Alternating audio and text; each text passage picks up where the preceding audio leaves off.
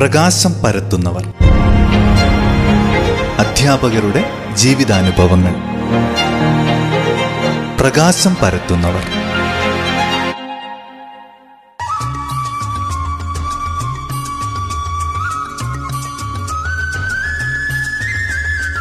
എല്ലാ പ്രിയ ശ്രോതാക്കൾക്കും പ്രകാശം പരത്തുന്നവർ എന്ന പരിപാടിയിലേക്ക് സ്വാഗതം. വിവരം അറിവും അറിവ് ജ്ഞാനവുമായി മാറുമ്പോഴേ അധ്യാപനം പൂർണമാകൂ. ഒരു വിദ്യാർത്ഥിയുടെ സ്വഭാവ രൂപവൽക്കരണത്തിൽ അധ്യാപകന്റെ പങ്ക് നിസീമമാണ്. മൂല്യബോധമുള്ള ആത്മവിശ്വാസമുള്ള പൗരന്മാരായി തലമുറ മാറണമെങ്കിൽ നല്ല അധ്യാപകർ ഉണ്ടാകണം. പഠനമെന്നാൽ അവനവനിലേക്കുള്ള യാത്രയാണ്. സ്വത്വത്തെ കണ്ടെത്താനുള്ള സ്വന്തമിടം അടയാളപ്പെടുത്താനുള്ള യാത്ര. ഇവിടെ അധ്യാപകൻ പഠിപ്പിക്കുന്നവനല്ല മറിച്ച് സഹായിയാണ്. കുട്ടിയെ സംബന്ധിച്ച് ഉറപ്പുള്ള നിലപാട് തറയാണ് അധ്യാപകൻ. തന്നെ തന്നെ തിരിച്ചറിയാനുള്ള ഉദ്യമത്തിലെ സഹായി. പരീക്ഷയിൽ നന്നായി വിജയിക്കണമെന്നുള്ള ഉത്കണ്ഠ പോലെ താൽക്കാലികവും തൽക്ഷണവുമായ വിജയങ്ങൾക്കപ്പുറം ഉയർന്ന ചിന്തകളുള്ള ആകാശത്തോളവും അതിനപ്പുറവും സ്വപ്നം കാണുന്നവനായിരിക്കണം തന്റെ കുട്ടിയെന്ന് ഓരോ അധ്യാപകനും ചിന്തിക്കണം. മറ്റുള്ളവർക്ക് പ്രകാശം നൽകിക്കൊണ്ട് എരിയുന്ന വിളക്കുതിരിയാണ് എന്നും അധ്യാപകർ. ഇന്ന് പ്രകാശം പരത്തുന്നവർ എന്ന പരിപാടിയിൽ ഇരുപത് വർഷത്തെ അധ്യാപനത്തിന് ശേഷം പുൽപ്പള്ളി വിജയ ഹയർ സെക്കൻഡറി സ്കൂളിൽ നിന്നും വിരമിച്ച സുഹാസിനി ടീച്ചറെ പരിചയപ്പെടാം.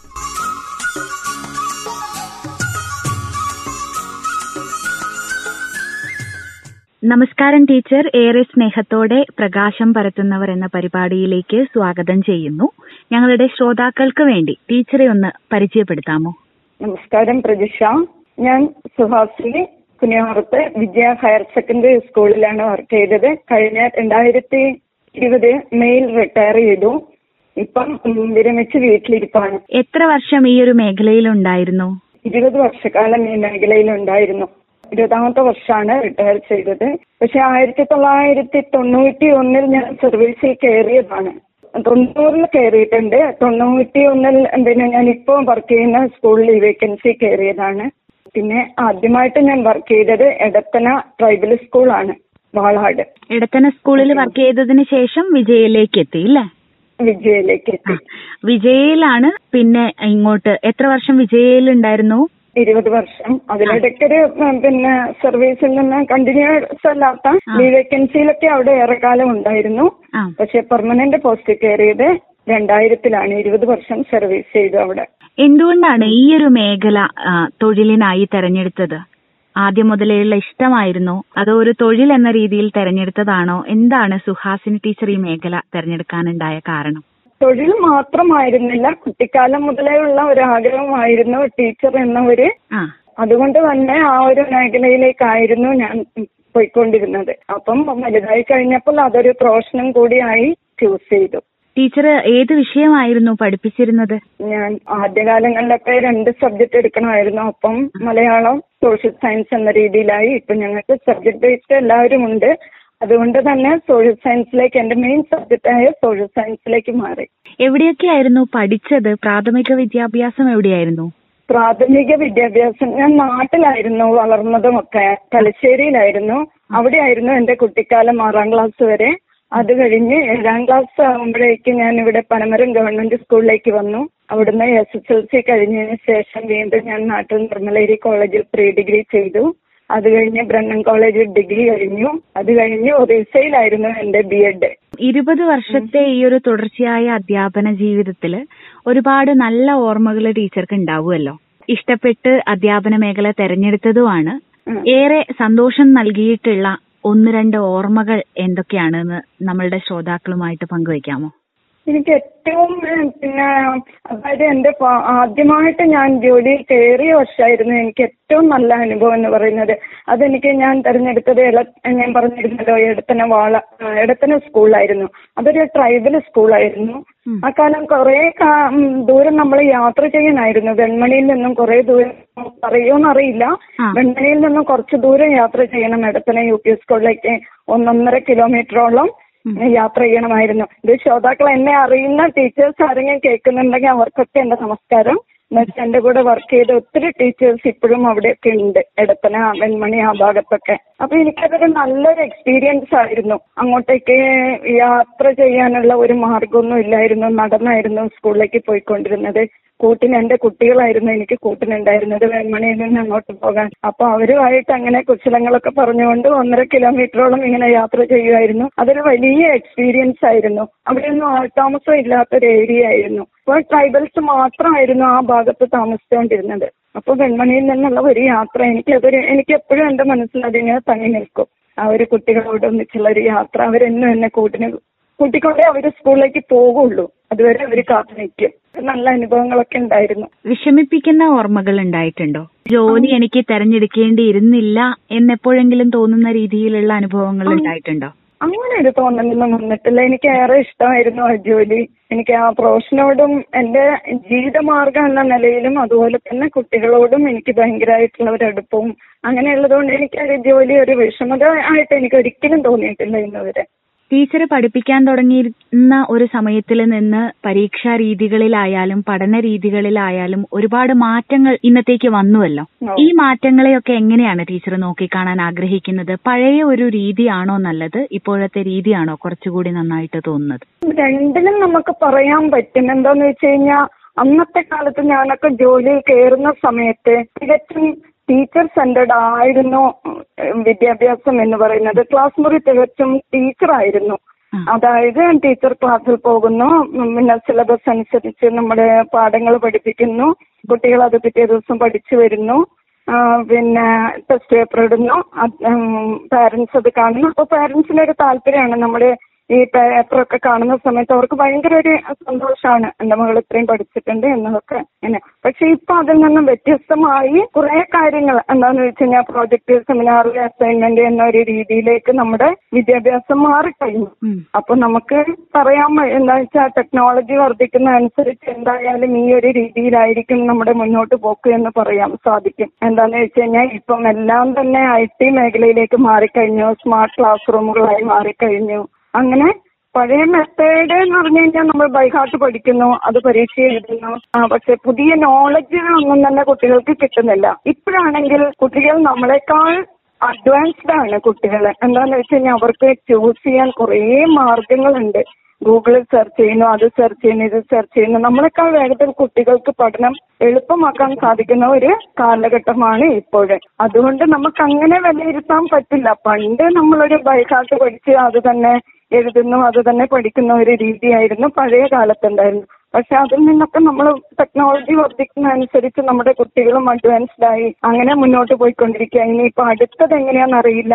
ആ രീതിയിലാണ് നമ്മളിപ്പോ മുന്നോട്ട് പോയിക്കൊണ്ടിരിക്കുന്നത്. അതുകൊണ്ട് പണ്ടത്തെ രീതി എന്ന് പറയാൻ പറ്റില്ല. കുട്ടികൾക്ക് ഒന്നുകൂടെ നോളജ് ഒക്കെ വർദ്ധിക്കുന്ന രീതിയിലുള്ള പ്രവർത്തനങ്ങളാണ് ഇപ്പൊ നമ്മൾ നടന്നുകൊണ്ടിരിക്കുന്നത്. പിന്നെ എന്ന് പറഞ്ഞു കഴിഞ്ഞാൽ നമുക്കറിയാം താഴേക്കിടയിലുള്ള കുറെ കുട്ടികളുണ്ട്. അതായത് ഗോത്ര വിഭാഗങ്ങൾ. അവർക്കും ഇപ്പോഴും കിട്ടേണ്ടത് കിട്ടിയില്ലേ എന്നുള്ള ഒരു തോന്നൽ എന്റെ മനസ്സിൽ എപ്പോഴും തോന്നാറുണ്ട്. എന്നുവെച്ചാൽ പല കഴിവുകളുള്ള കുട്ടികളും ആ ഏരിയയിലുണ്ട്.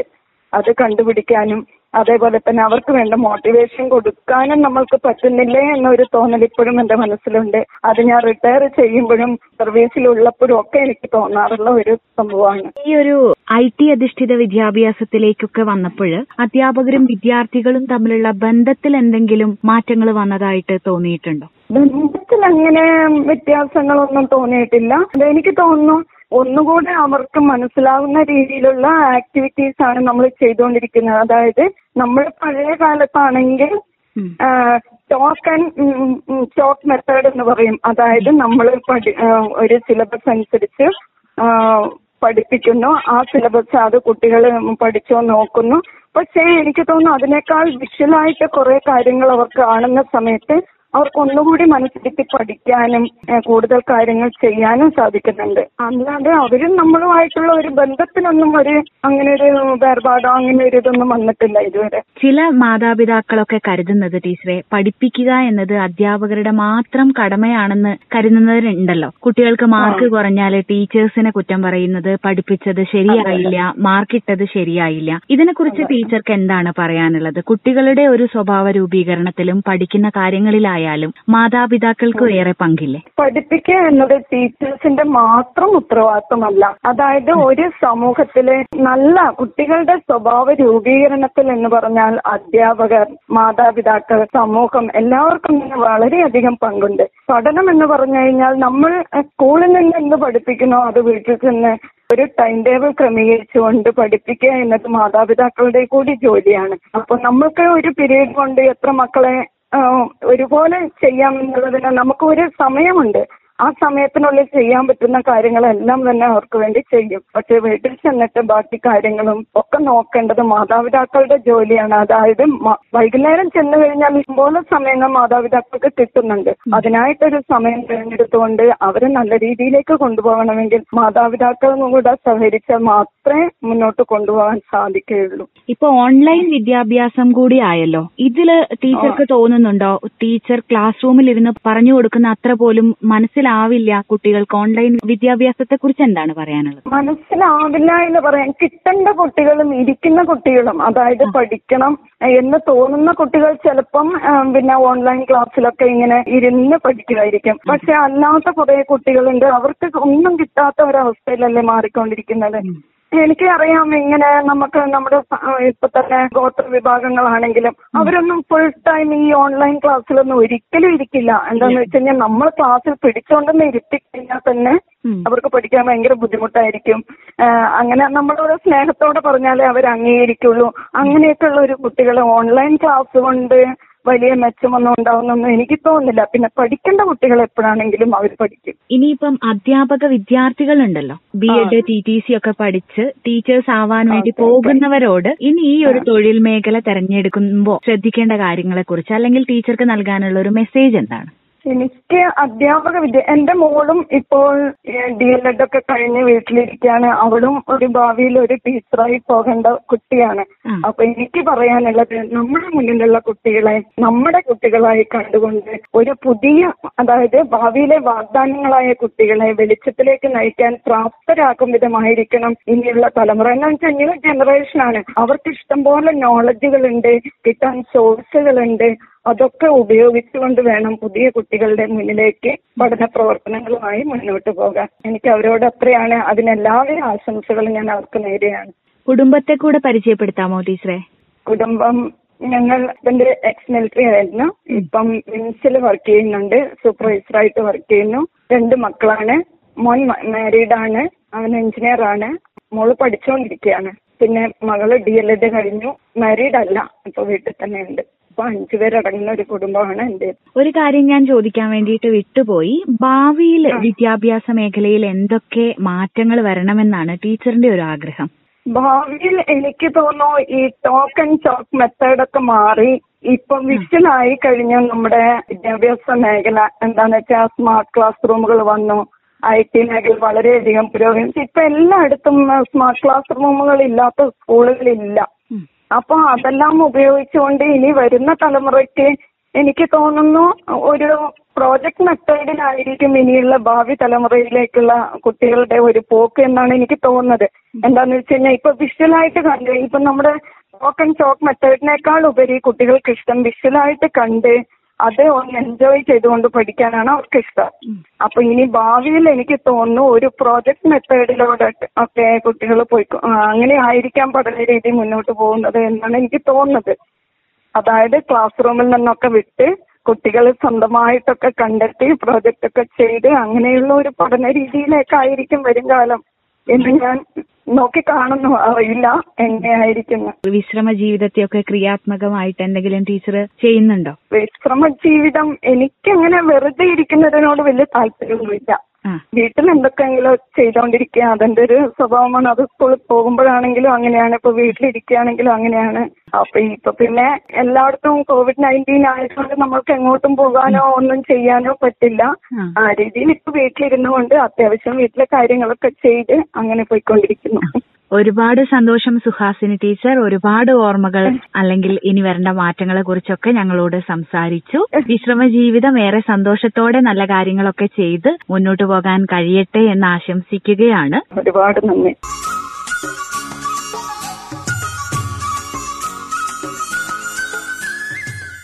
ശ്രോതാക്കൾ ഇന്ന് പ്രകാശം പരത്തുന്നവർ എന്ന പരിപാടിയിൽ കേട്ടത് പുൽപ്പള്ളി വിജയ സ്കൂളിൽ നിന്നും വിരമിച്ച സുഹാസിനി ടീച്ചറുടെ വിശേഷങ്ങളായിരുന്നു. ഇന്നത്തെ പ്രകാശം പരത്തുന്നവർ എന്ന പരിപാടി ഇവിടെ പൂർണമാകുന്നു. നന്ദി നമസ്കാരം.